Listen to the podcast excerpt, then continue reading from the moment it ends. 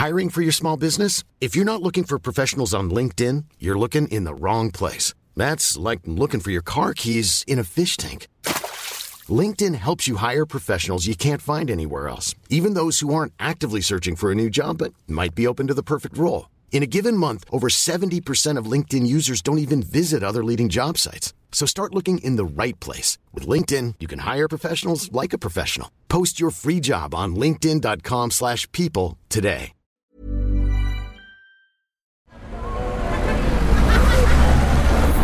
Podcast Network Asia.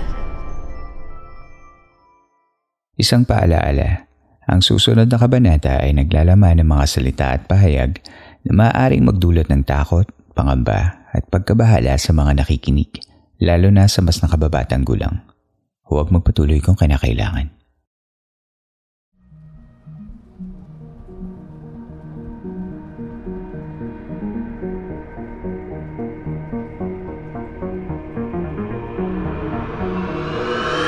Maraming urban legends ang ilang beses nang naipasalin-salin sa buong mundo. Ngunit sa makabagong panahon ng mga modernong syudad, mass media at internet, nakuhang tumawid ng mga kwentong ito upang patuloy tayong bigyan ng takot at pagtataka. Ngunit, totoo nga ba ang mga urban legends na ito? Ako si Earl, ang inyo pong campmaster. At sa susunod na mga sandali, ay ako ang inyong magiging gabay tungo sa mahiwagang mundo ng mga urban legends.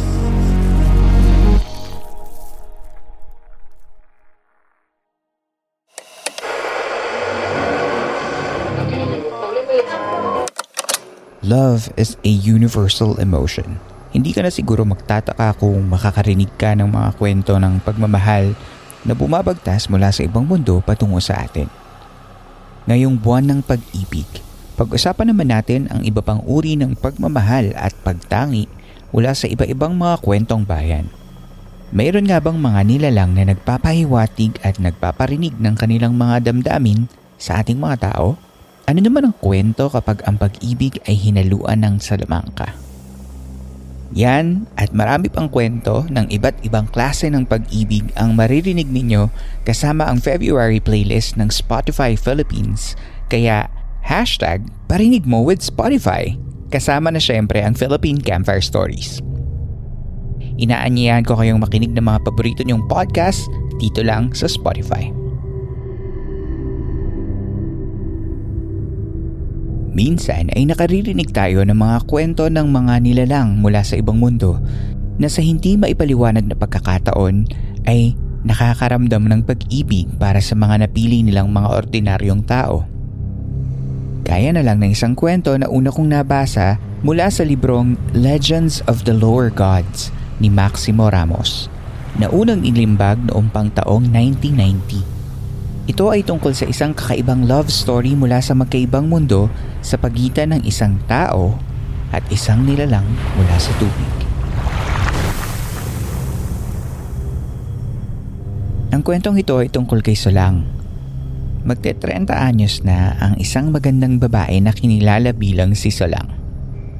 Noong unang panahon ay kapag wala ka pang asawa sa gantong edad, ay pinagmumulan ito ng pag-aalala mula sa pamilya ng dalaga. Kaya naman habang dumadaan ang mga taon ay magkasanib na lungkot at desperasyon ang iniisip ni Solang. Isang araw, nagsadya si Solang at ang kanyang ina sa ilog upang maglaban ng kanilang mga damit mula sa linggong nagdaan. Tumigil sila sa pampang ng ilog at sinabon ang kanilang maruming damit hanggang ito ay baluti ng bula at matapos ay ibinilad sa arawan upang pumuti. Matapos noon ay naligo ang mag-ina sa ilog at sinabon ang kanilang mahahabang buhok. Pagkaligo ay pinatuyo ng ina ni Solang ang kanyang buhok at humiga sa lilim ng puno upang umidlip. Ngunit si Solang ay patuloy sa kanyang paliligo sa ilog at paminsan-minsan ay kinakanyawan ng tubig ang kanilang nakabilad na labada. Maya-maya pa ay parang narinig ni Solang na may tumawag sa kanyang pangalan. Solang? Solang? Lumingon si Solang at dooy nakita niya sa ilog ang isang matandang lalaki. Nakalubog sa tubig ang kanyang katawan mula baywang paibaba. Tiyo Asyong? Kayo ba yan?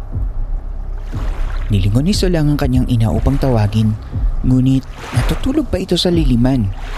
Laking gulat na lamang ni Solang nang pagbaling niyang muli sa kanyang tiyo Asyong ay nag-iba ang anyo nito. Mula sa matandang lalaki ay naging binata ito. Magandang lalaki, kulay kayumanggi ang kutis at matipuno ang katawan na kabilad sa sinag ng araw.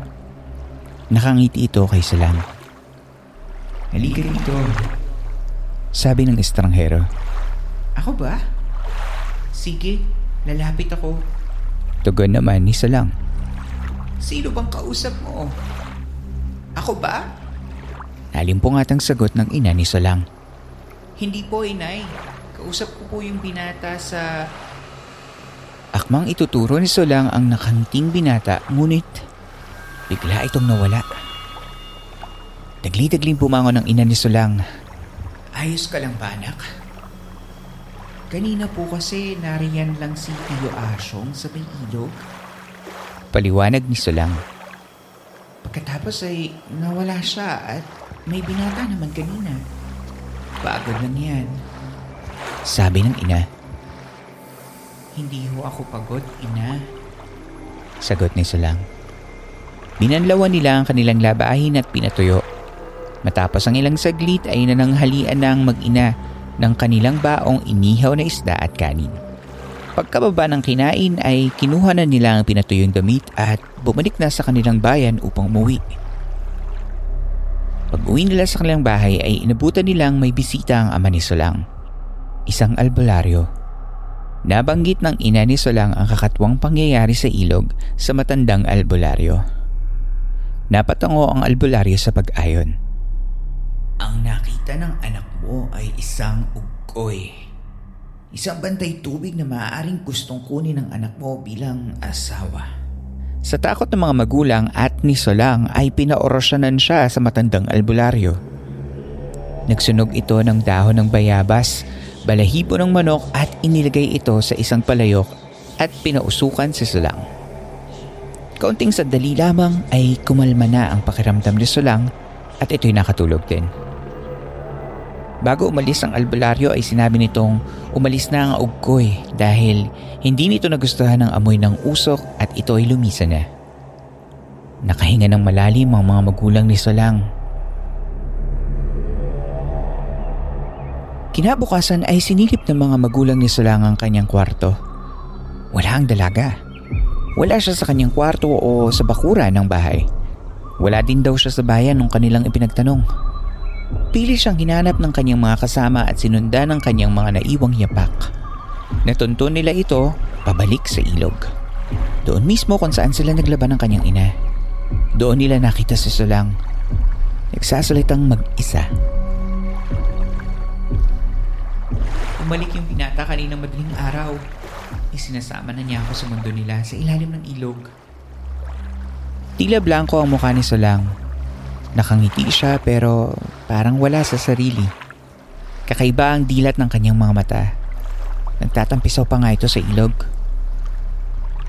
Kinuha siya ng kanyang mga kaanak kahit nanlalaban ito. Pagka uwi ay tila nagbago ang mga kilos ni Solang. Para siyang isda kung gumalaw habang nakahiga siya sa kanyang banig. Tubig! Tubig! Ang sarap sa pakiramdam ng tubig lalo na't kasama ko siya.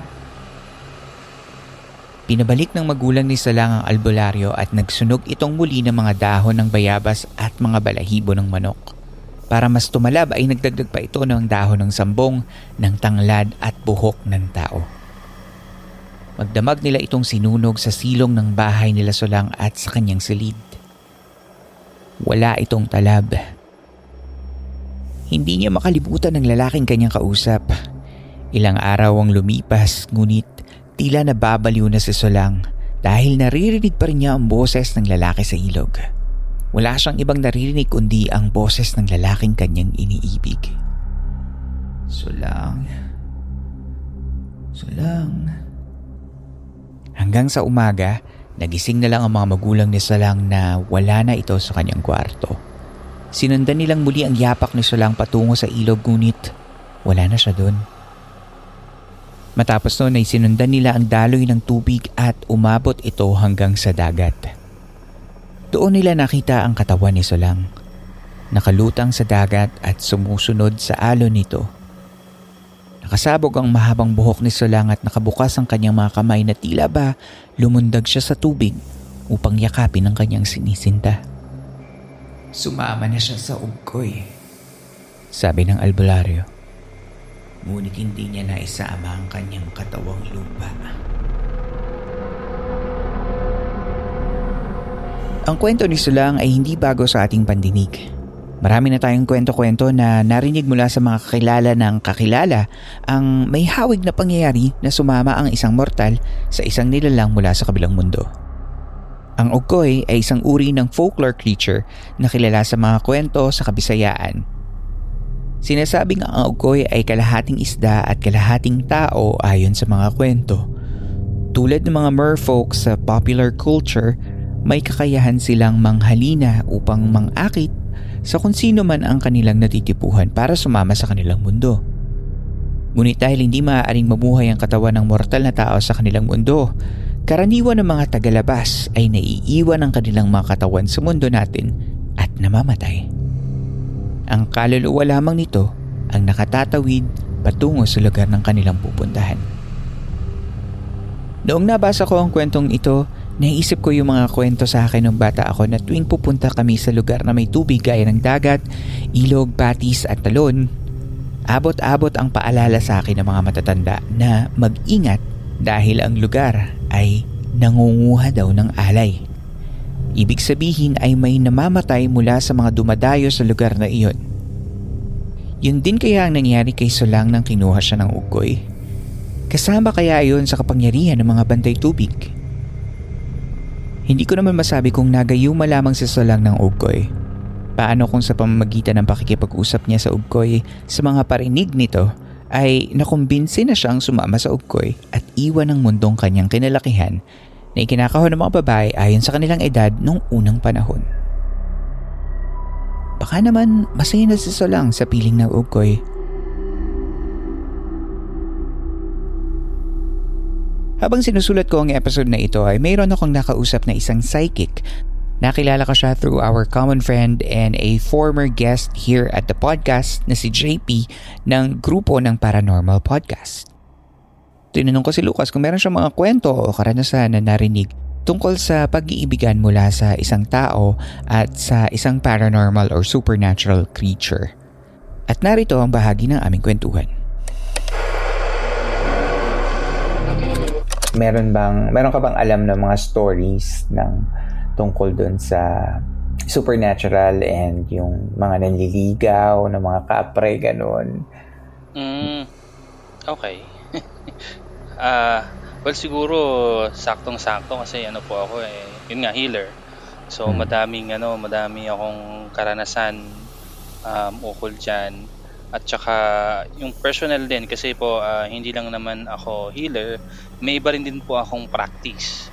Mm. So masasabi ko na na-involved din ako sa pagsasagawa ng yan ng love spell ng gayuma. Um, during ano during uh, studies ko or experience ko nung nag, nag, nag-divulge ako into spiritual.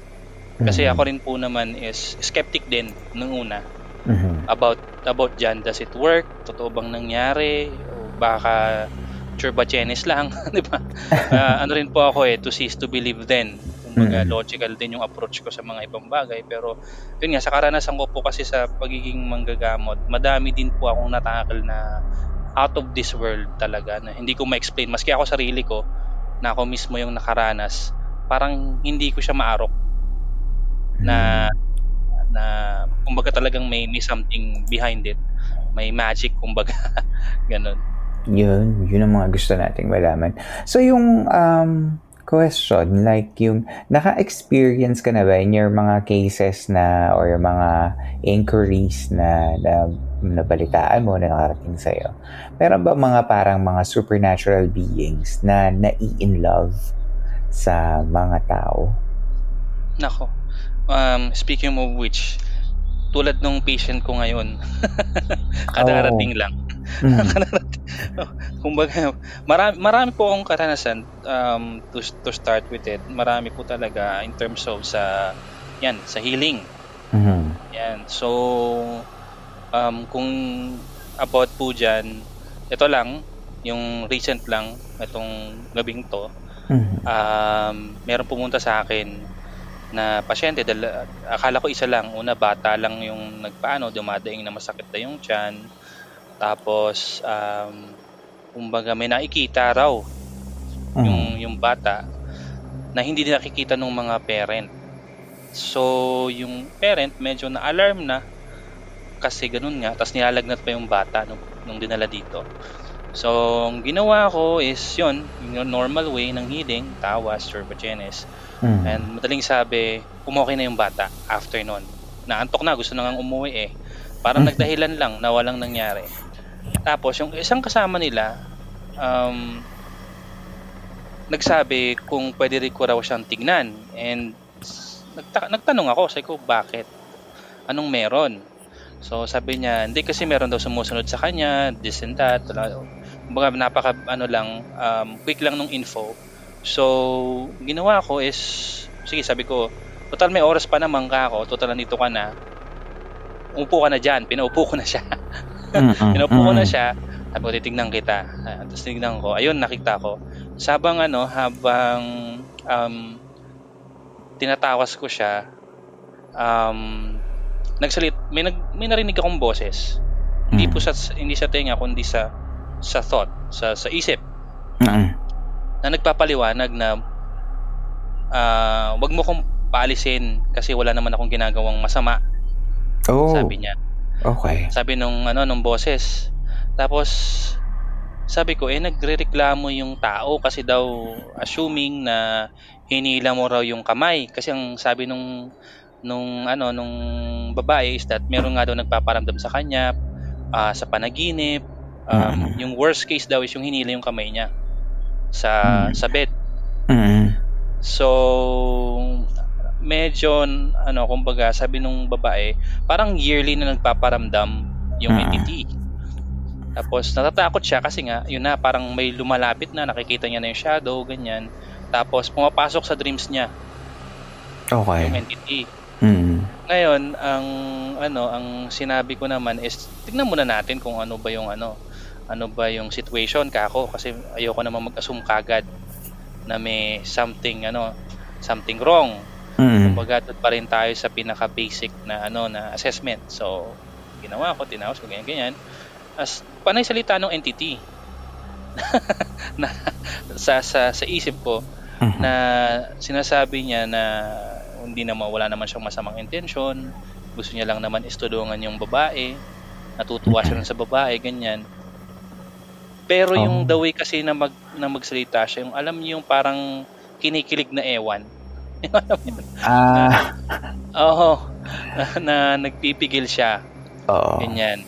Tapos sabi ko, sige, ganito na lang. Kasi sabi ko, total, ah yun nga, short nga yung oras natin. Ako, sabi ko sa kanya, doon sa babae, ah, ano bang gusto mong mangyari? Gusto mo pang paalisin ko to?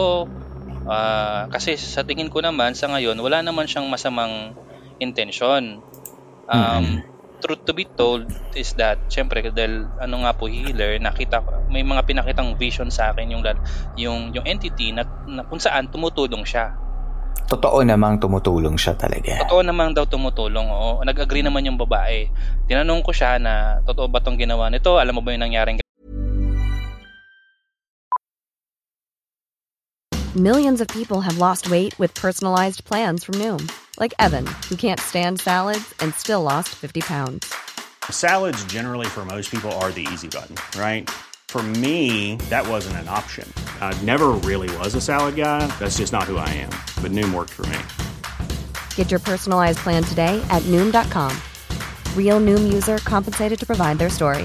In four weeks, the typical Noom user can expect to lose one to two pounds per week. Individual results may vary. Ryan Reynolds here from Mint Mobile. With the price of just about everything going up during inflation, we thought we'd bring our prices down. So to help us, we brought in a reverse auctioneer, which is apparently a thing. Mint Mobile unlimited premium wireless. Have to get 30, 30, bit to get 30, bit to get 20, 20, 20, bit to get 20, 20, bit to get 15, 15, 15, 15 just 15 bucks a month. So, Give it a try at mintmobile.com slash switch.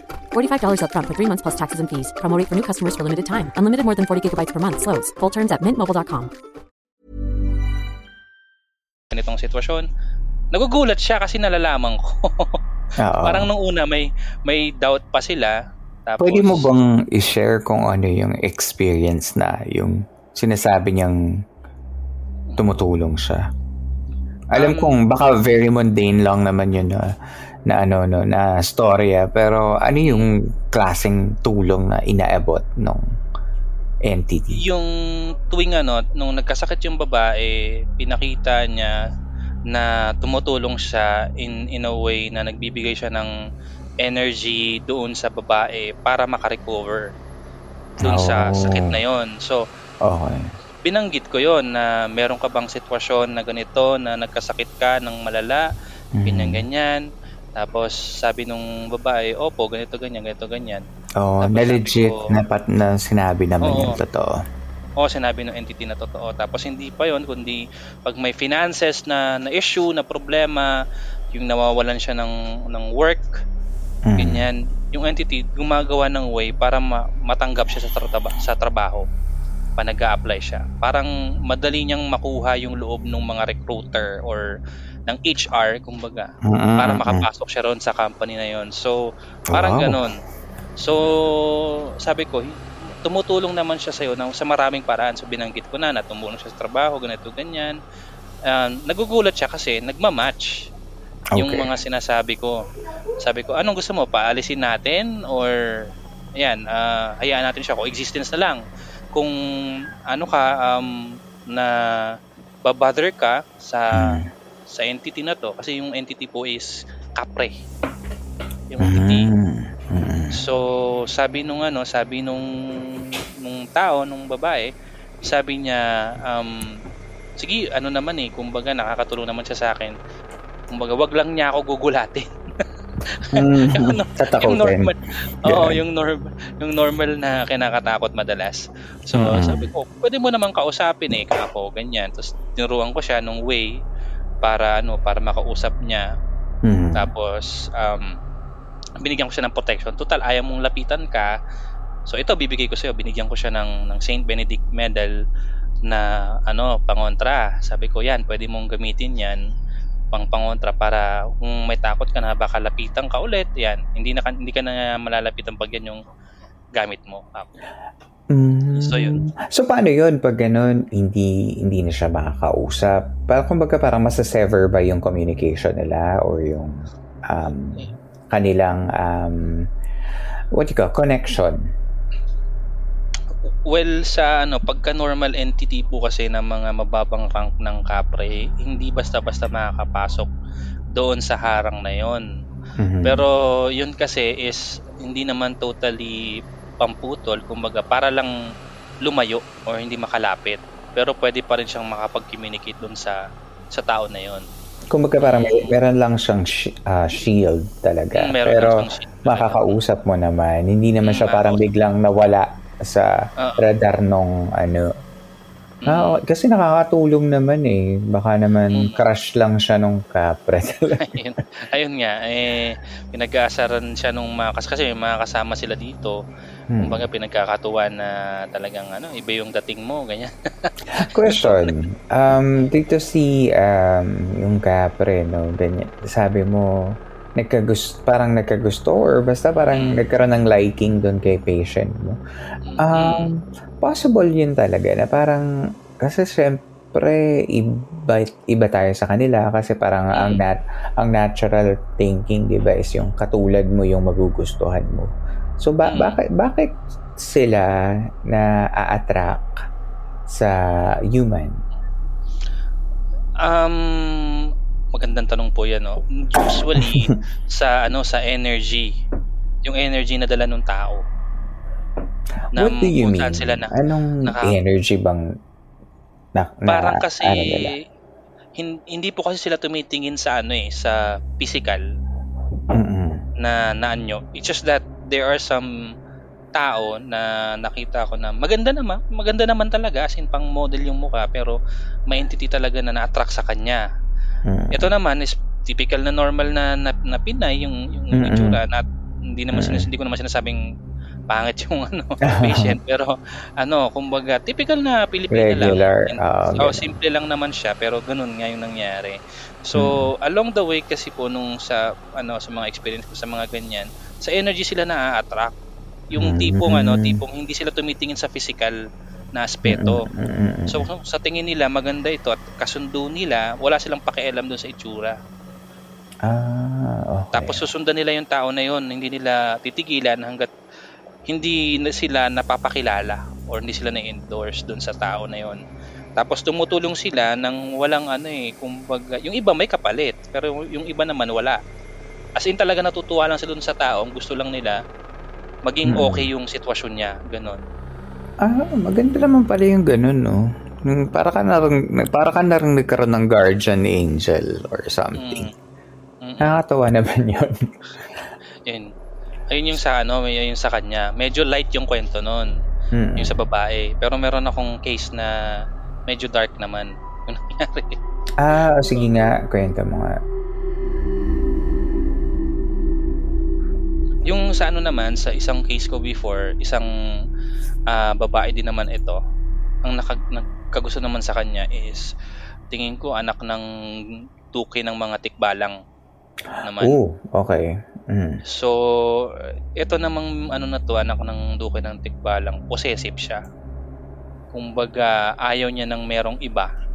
Mhm. Kaso nga lang, hindi niya makontrol yung mga sitwasyon dahil nga magkaibang mundo, 'di ba? Magkaibang realm. So, ang ano, ang ginagawa nito, gumagawa siya ng paraan para madisgrasya yung partner ni babae. Oh, okay. Medyo So- offensive na. Parang... Mm-mm. So, lahat ng mga nagiging partner niya, kung hindi minamalas, namamatay. At siya ang may dahilan. At siya yung dahilan, yung babae. Ah, yung ano, yung pala, I mean, yung entity na Ah, nakadikit okay. sa babae. Mhm. So yun. So nung nahuli namin yun at nakausap namin, nakipag-bargain na lang kami Mhm. sa kanya kung pwedeng imbis na parusahan niya or imbis na patayin niya yung mga partner, baka pwedeng tulungan niya na lang sa ano sa yun sa buhay. Nung una ayaw talaga. Talagang nakikipagpukpukan, ayaw niya talagang Na gusto niya ganun. bang... Ano bang gusto niya? Gusto niyang kunin? Ganun. Mm, gusto niya sa kanya lang yung babae. Ayaw niya ng ano Ah, ng iba. Parang ang pina-point out niya is that kaya naman kitang tulungan ng hindi mo kailangan ng ng lalaki okay. sa buhay oo. mo. Mm. Kasi kaya niya ibigay yung mga financial na kailangan nung ng Mm, babae kasi mm. lahat nung hahawakan niyang business, lahat ng itatayo niya nagiging mayabong eh. Ang Mm-mm. napapansin lang namin or nagiging common trend ayon sa kanya is that kapag may pumasok na lalaki na, na Mhm. doon na nagkakandaletse-letse na. Kung gaano kabilis yung pagdating ng ano niya, ng mga blessing niya, ganun din kabilis mawala. Yun. Mm. Okay. So, anong nangyari dun sa story? niya? Um, ang nangyari yung ending nun is yun, nakipag-bargain kami tapos nagkaroon kami ng agreement na hahayaan niyang mamuhay yung yung lala, yung babae ng normal at hindi niya gagambalain yung love life ng babae. Kumbaga Hmm. hanggang ano lang, hanggang bigay lang siya or gabay lang siya doon Hmm. sa babae na yon. Nag-settle na siya dun. Oo, nagsettle siya doon. Pero hindi po madali na pakiusapan. Talagang nakipag ano kami. Oo, lumaban siya. Mm. Lumaban siya. Talagang hindi siya sumuko na ano ganon. Parang kumbaga, eh syempre parang tayo lang din pag may, may gusto tayo ganon. Tapos Mm-mm. 'di ba? Pipigilan. Nag-resist. Oo, nag-resist talaga siya. So, 'yun, medyo madugudugong ano 'yun, ah ah, kombate kasi ilan yung humahawak sa kanya? Nasa mga sampu ata, lima-lima humahawak sa kanya. Oh. Hindi namin kaya eh. Tat- tatlo kaming ng manggagamot. Hindi namin kaya yung, yung lakas niya na, na physical. Okay. Kasi nagwawala talaga. Kasi Ah, wow. Totoo pala yun. Okay. Um, my question na next and involving that is, for example, ganyan, meron bang chance or may narinig ka na ba na parang yung, di ba itong mga babae na nakukwento mo, parang ayaw nila. Meron bang mga babae o mga tao, lalaki, kung sino man sila, na nagkaroon ng ganyang experience pero yung other response yung pinakita yung parang nagustuhan nila yung mm. entity at sumama sila or something mm. meron bang ganun meron din naman na ano na na kwento sa akin at meron din naman akong naranasan na ano na ganun yung nangyari um, which is ito naman is ano um, kwento ng aswang ang nangyari naman dito. Mm. Kumbaga tinanggap niya na kasi itong ano itong taong to lalaki siya. Um kumbaga sobrang salat talaga nila sa buhay. Hirap mm. na hirap na sila tapos uh, lahat ng gawin nilang effort para mamuhay ng maayos ginawa nila pero wala pa rin talagang um, success na nangyayari. Mm. Lalo silang nalugmok tapos paunti-unti yung mga mahal niya sa buhay uh, namatay. Hanggang sa sila na lang dalawa nung kanyang lola. Mm-hmm. Ang nangyari is that it, it, sila is ano kasi sila eh kumbaga um, namamalimos mm-hmm. sa ano sa sa bayan na yon, hindi ko na babanggitin kung saan bayan, basta uh, may bayan silang tinirhan, kung saan mm-hmm. sila nam- namamalimos, mm-hmm. kung kanino sila humihingi ng, ng tulong, araw-araw is parang struggle sa kanila. Kasi kung kanino sila hihingi ng pagkain, ganun. So, um, yung yung matanda na yon is kumbaga talagang nasa mga 80s na ata. Tapos yung kung di ako mm-hmm. nagkakamali, tapos yung babae, yung lalaki nasa nasa 23 mga ganun, oh, 20s. Okay. Mm-mm. Bata pa. So, siya yung nagiging ano, ang, ang, ang trabaho niya is yung nangangalakal siya sa gabi, mga mm-hmm. basura, mm-hmm. yan. Tapos, one time, yung matanda nagkasakit ng maluga, naging bedridden na. Hindi yeah. niya alam kung paano niya ipapagamot. Mm-hmm. Kasi nga, magkano lang naman yung yung kinikita, kinikita niya. nila mm-hmm. oh, sa pag sa pag ano paghahakot ng basura. Mm-hmm. Tapos minsan dahil sa layo ng ng kanyang ginagawa kasi ginagawa niya nag ano siya nag uh, nakaipon ng konti parang binal, binalak niya mag ano yung magtayo ng junk shop so ang ginagawa niya is nagbabayan-bayan siya ah okay mangunguha siya ng mga ano doon mga yung mga junk mm-hmm. tapos tapos iuwi niya yung bibenta niya Mm. Papresyohan niya ng konti, papatungan niya ng konti, pero kahit pa paano may tinutubo siya. So, ganun yung mm. nangyari. So, one time, may napuntahan siyang isang liblib na lugar na parang halos, ano na, halos bundok na ganun. Mm. Tapos may bayan doon, um, may nakita siyang magandang babae. Mm. So, syempre, bilang, ano, kumbaga, binata, Mm-mm. na ganun. Na-attract. Na, uh, na-attract siya doon sa, ano, sa uh, sa babae na yon. Uh-huh. Pero hindi niya alam yung yung kwento pa pero ayun, uh, parang nawiwirduhan siya kasi yung mga tao parang tinitignan siya mula ulo hanggang pa kasi dayo ganyan. Oo. So parang wala lang din sa kanya tapos hanggang sa uh, parang na ano siya no should I say parang tamang term na humaling doon sa babae. Okay. So umuwi siya noon, may dala siya kaunting kalakal pero hindi nawawala sa isip niya yung babae na yon. Mm-hmm. Hanggang sa, yun, parang pinupunta-puntahan niya na yung, yung place. Tapos, naging malapit yung loob nila. Hanggang sa sinabi nung nakwento niya yung sitwasyon ng lola niya. Mm-hmm. Na ano nga, na may sakit. May sakit. Oo. Tapos, ang sabi ng babae, may paraan sila para gamutin yung kanyang lola. Mm-hmm. Pero yun nga, ang uh, ang ano, ang catch is that merong sumpa na kasama. Okay. So, ang ginawa nung ano, ginawa nung nung lalaki total uh, kaysa naman mamatay yung kanyang lola, eh ayun, uh, pumayag sila na maging aswang. Silang dalawa? Silang dalawa, oo. Ah, okay. 80 na pumayag pa si Lola. oo. okay. Tapos, Mm-mm. Tapos ayun, sumama siya dun sa sa babae. Hindi na nakita. Ang nagkwento nito is kaibigan niya na ano na naging kaibigan ko rin dahil sa panggagamot. Ah, okay. So, yun yun yung ano nila. Medyo, So parang ano choice niya talaga na Mm. magkahalo na rin may pangangailangan tas na-attract siya dun sa babae. At Mm. kaya siya parang ah, sumama na siya dun sa pagiging aswang. mm, pumayag na siya. Oh, Na maging, ano, Maging okay. aswang. Kasi wala na siyang ibang choice, kumbaga.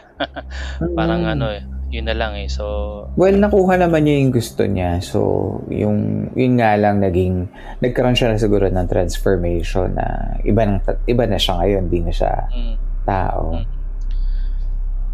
ayun, nakwento sa akin kasi nagpakita raw sa kanya Mhm. Yung lalaki. Kasi anong kamag kababata sila eh. Ah, nag, So- parang nag-update. Nagki, nagkita pa sila Oo. after. Okay. Oo, nagkita sila. Tapos nagpakita sa kanya doon sa ah, naging kaibigan ko na yon na sinabi sa kanya na okay na ako, huwag mo na akong ah, alalahanin. Kasi kahit naman gustuhin nilang upin yung ano, yung kaibigan niya na yon, hindi nila magawa kasi sa hirap ng buhay. Kasi marami rin silang magkakapatid. Oo. Kaya, kaya yun, kumbaga pikit mata na lang na ganun. So, Mm-mm. nakakalungkot lang kasi ganun yung naging buhay nung kaibigan niya. Marami kaming napagkwentuhan ni Lucas at magbabalik siyang muli sa susunod na linggo para sa isa pang episode dito sa Philippine Camper Stories. Lucas is a private person pero nagkaroon ako ng permiso na kung gusto niyo siyang makausap o meron kayong gustong isang guni ay maaari kayong mag-DM sa akin gamit ang ating mga social media channels at ako mismo ang maghahatid ng mensahe ninyo para sa kanya para sa inyong mga problema o mga tanong.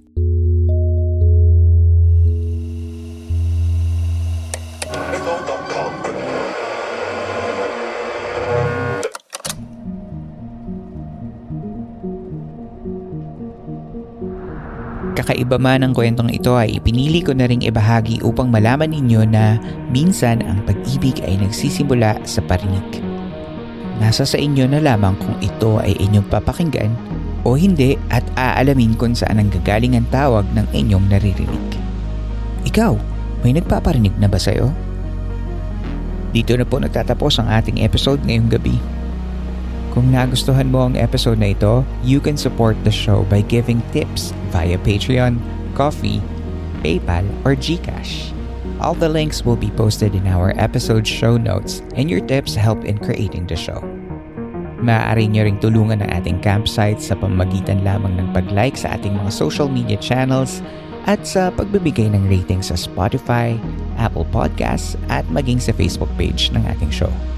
Maliit na bagay lamang, ngunit malaking tulong ito upang lalong makaabot ng mas marami pang tagapakinig ang ating programa. Muli, maraming maraming salamat po sa inyong pakikinig. Magkita tayong muli sa susunod na kwento.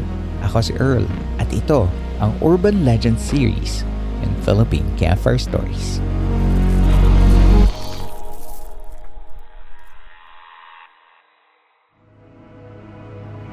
This podcast episode is based on or is inspired by true events. Unless otherwise indicated, all the names, characters, businesses, places, events, and incidents in this podcast are either the product of the podcast creator's imagination or used in a fictitious manner. Any resemblance to actual persons, living or dead, or actual events is purely coincidental.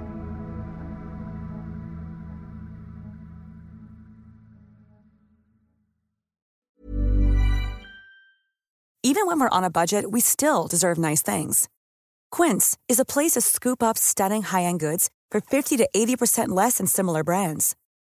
They have buttery soft cashmere sweaters starting at $50, luxurious Italian leather bags, and so much more. Plus, Quince only works with factories that use safe, ethical, and responsible manufacturing. Get the high-end goods you'll love without the high price tag with Quince. Go to quince.com/style for free shipping and 365-day returns.